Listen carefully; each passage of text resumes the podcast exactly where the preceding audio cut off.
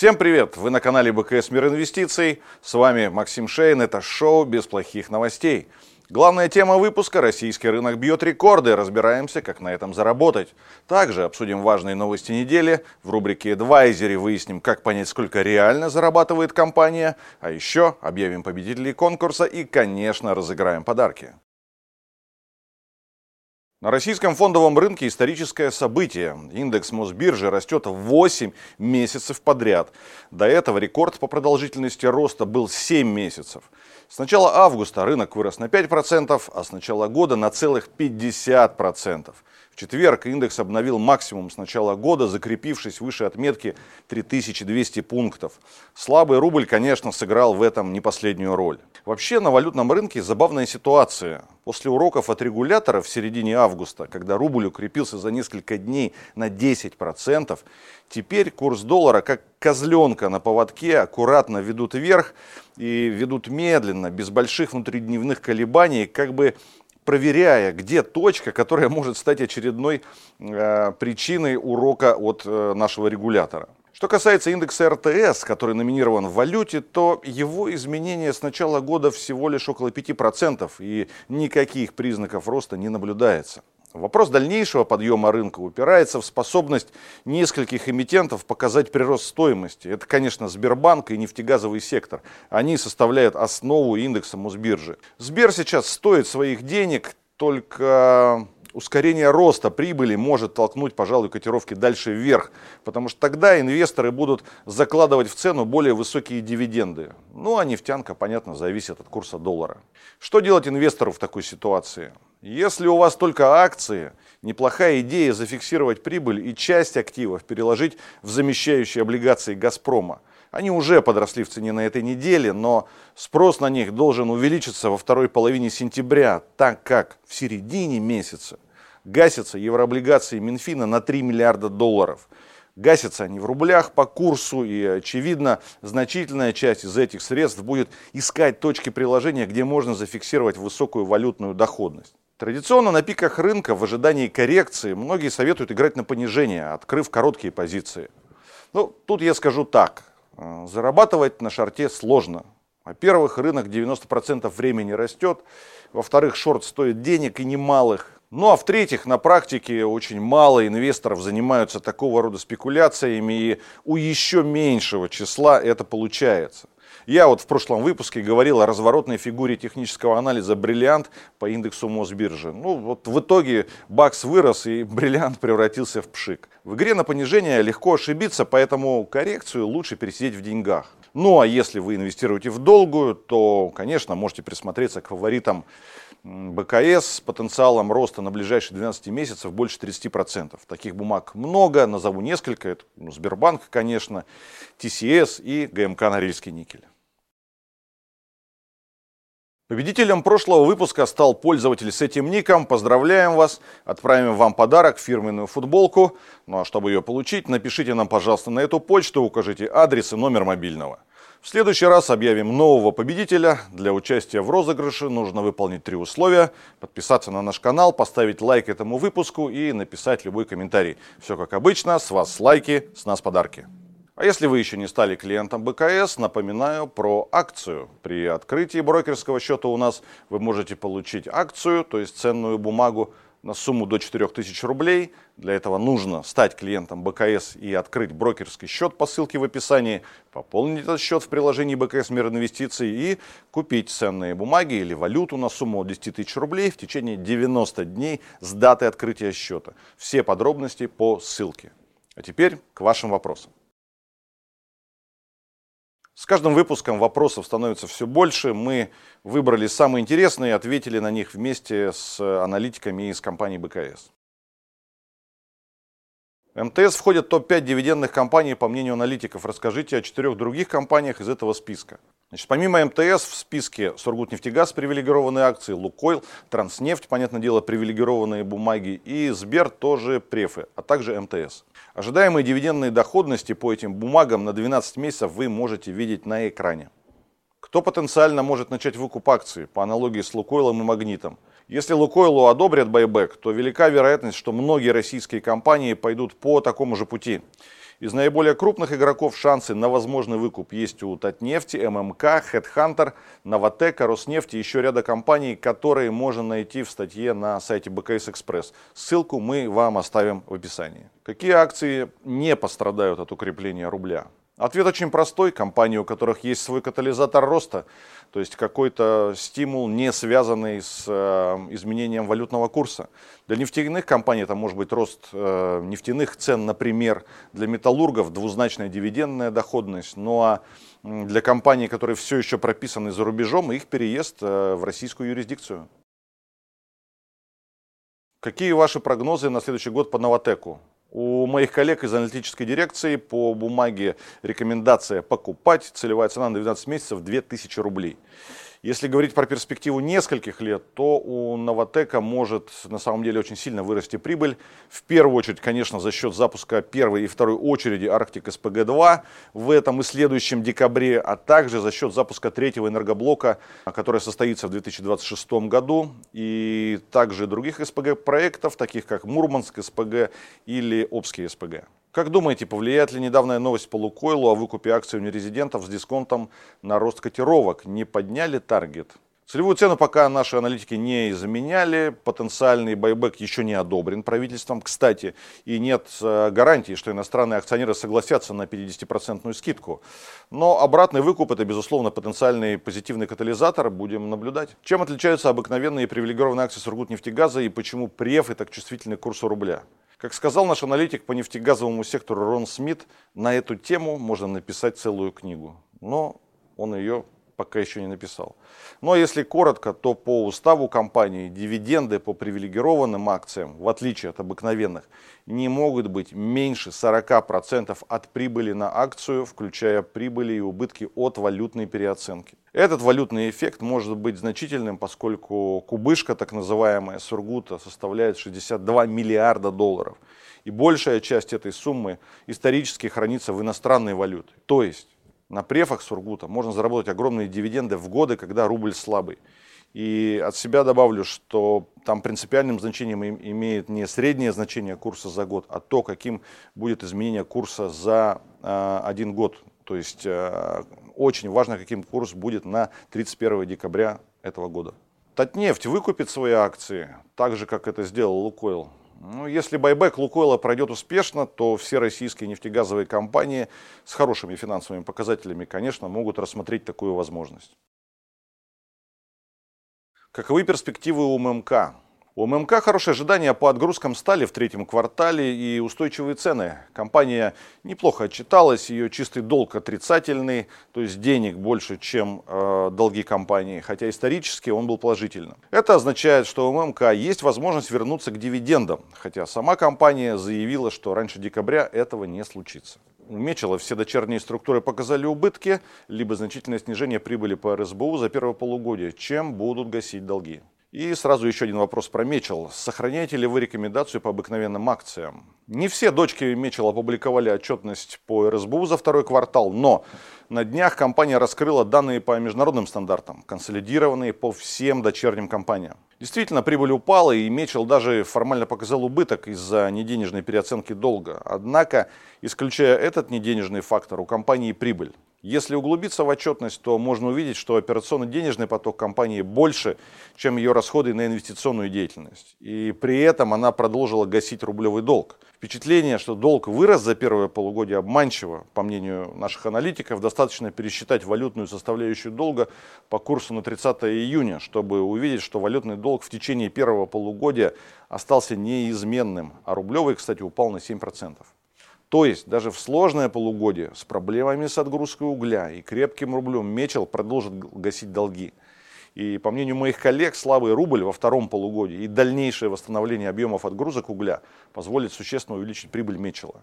Ну а что касается Китая, то, конечно, при анализе коллеги учитывают, э, что восстановление экономики будет не такое быстрое, и э, в том числе из-за этого в своей финансовой модели они снизили прогнозные данные по цене на уголь. Как рост количества электромобилей повлияет на продажи палладия Норникелем и когда компания вернется к выплатам дивидендов? Рост популярности электромобилей может снизить потребление палладия, конечно, но это будет очень сильно растянуто во времени. Как вы знаете, палладий используется в катализаторах, э, в выхлопных газах, в автомобилях с двигателем внутреннего сгорания. В среднесрочной перспективе существенных рисков для Норникеля нет, и учитывая слабый рубль, дивидендная доходность может составить 13-15%, то есть это выше, чем доходность по ФЗ, значит интересно, значит бумаги будут стараться подгонять под доходность примерно 10%, чтобы это соответствовало ФЗ, а значит, соответственно, потенциал по Норникелю может быть там процентов 10 от текущих уровней. Ну, а аналитики наши смотрят на компанию очень оптимистично. При текущей ставке стоит ли вкладываться в финансовый сектор, в банки в частности, и что будет происходить с акциями, если ставки будут понижать? В целом на акции финансового сектора мои коллеги смотрят позитивно, но нужно понимать, что повышение процентных ставок ударяет по экономике компании, бизнесы меньше берут кредитов, потому что кредит становится более дорогим, а значит э, повышает требования к окупаемости проектов, к их маржинальности. Это значит, что банки будут меньше выдавать кредитов. Естественно, если ставки задержатся на высоком уровне, то и ипотека подорожает. Значит, банки будут в меньших объемах выдавать ипотеку. При этом банкам придется для того, чтобы сохранить приток средств, э, придется повышать э, ставки по вкладам. Да, это означает, что стоимость привлечения вырастет, они станут меньше давать э, денег в виде э, кредитов, и для того, чтобы поддерживать их на том же уровне, придется ставки понижать. То есть это значит, что разница между ставкой привлечения денег, денег у банка и ставкой размещения будет меньше, чем обычно. А раз так, значит, чистый процентный доход у банков будет меньше. Для того, чтобы, эм, скажем так, повышение ставок и ставки рефинансирования, ключевой ставки не стало токсичным для финансовой системы э, на длительном промежутке времени, это значит, что через какое-то время ставку нужно понижать. И это, кстати, сейчас заложено, в общем-то, в ценах облигаций федерального займа, доходность по которым э, ниже, чем э, ставка рефинансирования в России. Почему Сбер топчется на месте? Какие вы видите драйверы роста бумаги в ближайшее время? Из основных катализаторов, о которых говорят аналитики БКС, это сильные финансовые результаты и стратегии на 2024-2026 годы, которую мы ожидаем, что банк опубликует в декабре. Что вы думаете насчет Интеррау? Действительно ли есть потенциал роста в 68%? У аналитиков рекомендация покупать и целевая цена на 12 месяцев 5 рублей 60 копеек за акцию. Это потенциал роста 33% от текущей цены. Но из позитивных моментов последнего отчета это рост с бытового подразделения, при этом выручка от генерирующего сегмента из-за окончания договора о предоставлении мощности упала. Этот договор обязывал генерирующие компании вводить новые мощности. В целом компания зарабатывает много, но расстраивает очень маленьким процентом выплат по дивидендам 25% от чистой прибыли.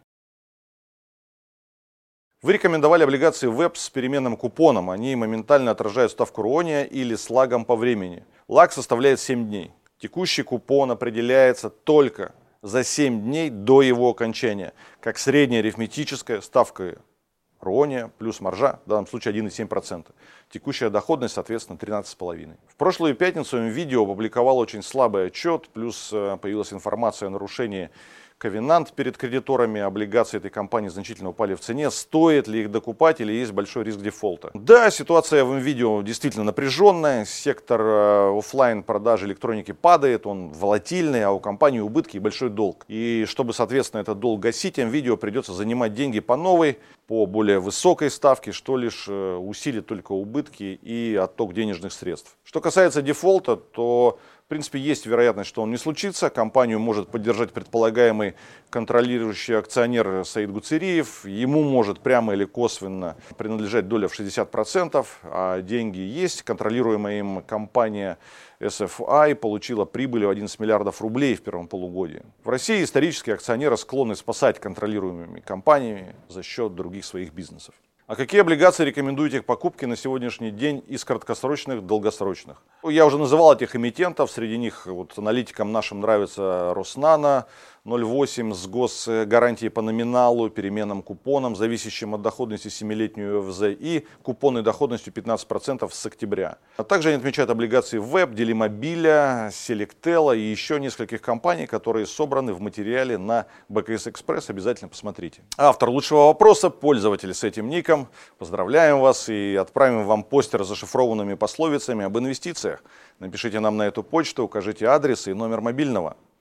Ну а в следующем выпуске уже выберем нового победителя. Ждем ваши вопросы с хэштегом БПН. На этой неделе отчитались практически все российские компании. Вышло больше 50 отчетов. Из крупных компаний не опубликовали результаты только Сургутнефтегаз и НЛМК. Обзоры по каждой отчитавшейся компании коллеги всю неделю публиковали на сайте БКС Экспресс и в телеграм-канале, поэтому рекомендую вам подписаться, чтобы ничего не пропускать. Помимо публикации отчетов, сразу несколько компаний объявили о выплате дивидендов. Среди них Новотек 34 рубля 50 копеек на акцию, дивидендная доходность около 2%. Последний день для покупки 9 октября. Фосагра 126 рублей, доходность тоже около 2%. Финальное решение по выплате будет принято 30 сентября. Далее, Алроса 3 рубля 77 копеек на акцию, дивидендная доходность около 4%. Последний день покупки 17 октября. ТМК 13 рублей 45 копеек, доходность около 5%, последний день для покупки 4 сентября.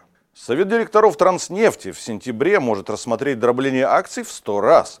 Сейчас одна бумага компании стоит на рынке больше 130 тысяч рублей, то есть после сплита она будет стоить около 130 рублей. Акционеры группы «Мать и дитя» одобрили редомицеляцию в России – это позитивная новость. Теперь компания сможет вернуться к выплате дивидендов. Акции на новости выросли на 5%. На Мосбирже начался обмен глобальных депозитарных расписок компании Naventic. Это бывшее международное подразделение Softline на акции, собственно, Softline. Обмен продлится до 22 сентября. Если вы хотите в нем поучаствовать, то сначала вам нужно будет продать ГДР Naventic и только потом, начиная с 26 сентября, купить акции Softline. Акции китайского застройщика Evergrande на гонконгской бирже рухнули почти на 90%. Это случилось в первый день торгов после паузы почти в полтора года. В 2021 году Evergrande с огромными долгами оказался на грани дефолта, и в 2022 году торги ее его бумагами приостановили. В России зафиксирован самый низкий уровень безработицы за всю историю, всего лишь 3%. До февраля 2022 года этот показатель был выше 4%. Годовая инфляция при этом превысила 5%. Теперь стало еще более вероятно, что Центробанк в сентябре поднимет ключевую ставку. Напомню, что цель регулятора по инфляции 4%. Но с другой стороны, мы уже видим, что при текущей ставке в 12% реальные ставки, то есть мы берем номинальную ставку за вычетом инфляции, огромные. И поэтому не исключено, что Центробанк, возможно, повременит с повышением ставки. Ну а ОФЗ, напомню, закладываются, и исходя из цен, по которым они торгуются, закладываются на то, что ставки будут в скором времени снижены, возможно, уже даже э, в этом году. Если, наоборот, Центральный банк поднимет процентные ставки еще раз, да, ключевая ставка будет, скажем, 15%, то тогда уже рынку ФЗ будет не удержаться, там будет довольно жестокое падение, и доходности, скорее всего, уйдут выше по ОФЗ, выше 15%, то есть будут выше ключевой ставки, потому что дальше уже инвесторы будут закладываться на нехорошие сценарии для российской экономики, ну и, соответственно, для ОФЗ тоже.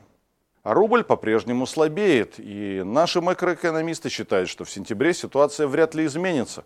Они прогнозируют коридор 94-96 рублей за доллар, повышение ставки вряд ли поддержит курс в моменте, а вот ближе к концу года ставка уже может повлиять на совокупный спрос, как считают они, и, соответственно, поддержать российскую валюту. На неделе коллеги выпустили аналитический отчет по валютам, в котором подробно разобрали перспективы рубля. Ссылку мы оставим вам в описании.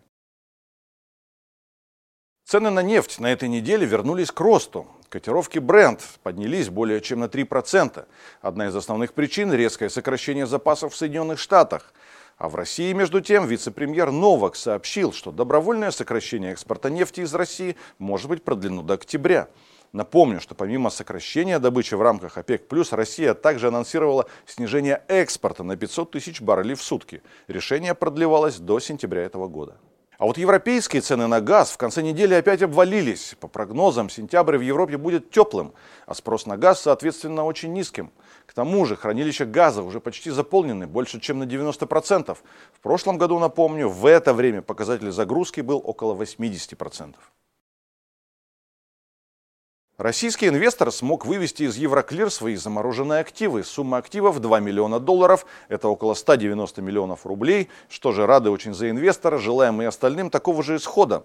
Объем всех замороженных активов российских граждан и компаний из-за санкций Центробанк, напомню, оценивает в 5,7 триллионов рублей. Четыре новые бумаги войдут в индекс Мосбиржи, начиная с сентября этого года. Это акции группы «Позитив», «Юнипро», «Селигдар» и депозитарные расписки «QIWI».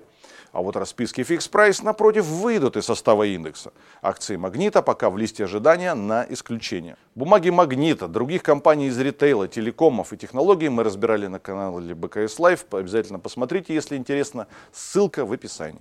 И еще одна новость про Мосбиржу. Она запустит новые продукты и инструменты. Один из них – вечный фьючерс на индекс Мосбиржи. Вечный означает, что у такого фьючерса нет срока жизни. Каждый день погашение автоматически переносится на следующий день. Ну что ж, будем ждать появления этого замечательного инструмента.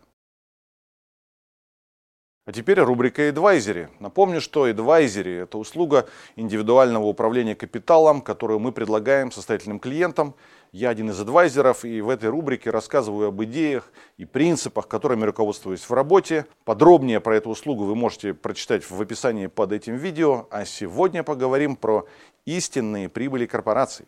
В Соединенных Штатах закончился сезон корпоративной отчетности. На этой неделе многие российские компании опубликовали свои финансовые результаты. И большинство инвесторов э, смотрят почему-то на показатели бухгалтерской прибыли, что может существенно искажать представление об истинном положении дел в компании. Давайте рассмотрим пример ну, с Яндексом, скажем. По итогам 2022 года компания показала чистую прибыль бухгалтерскую 39,5 миллиардов рублей.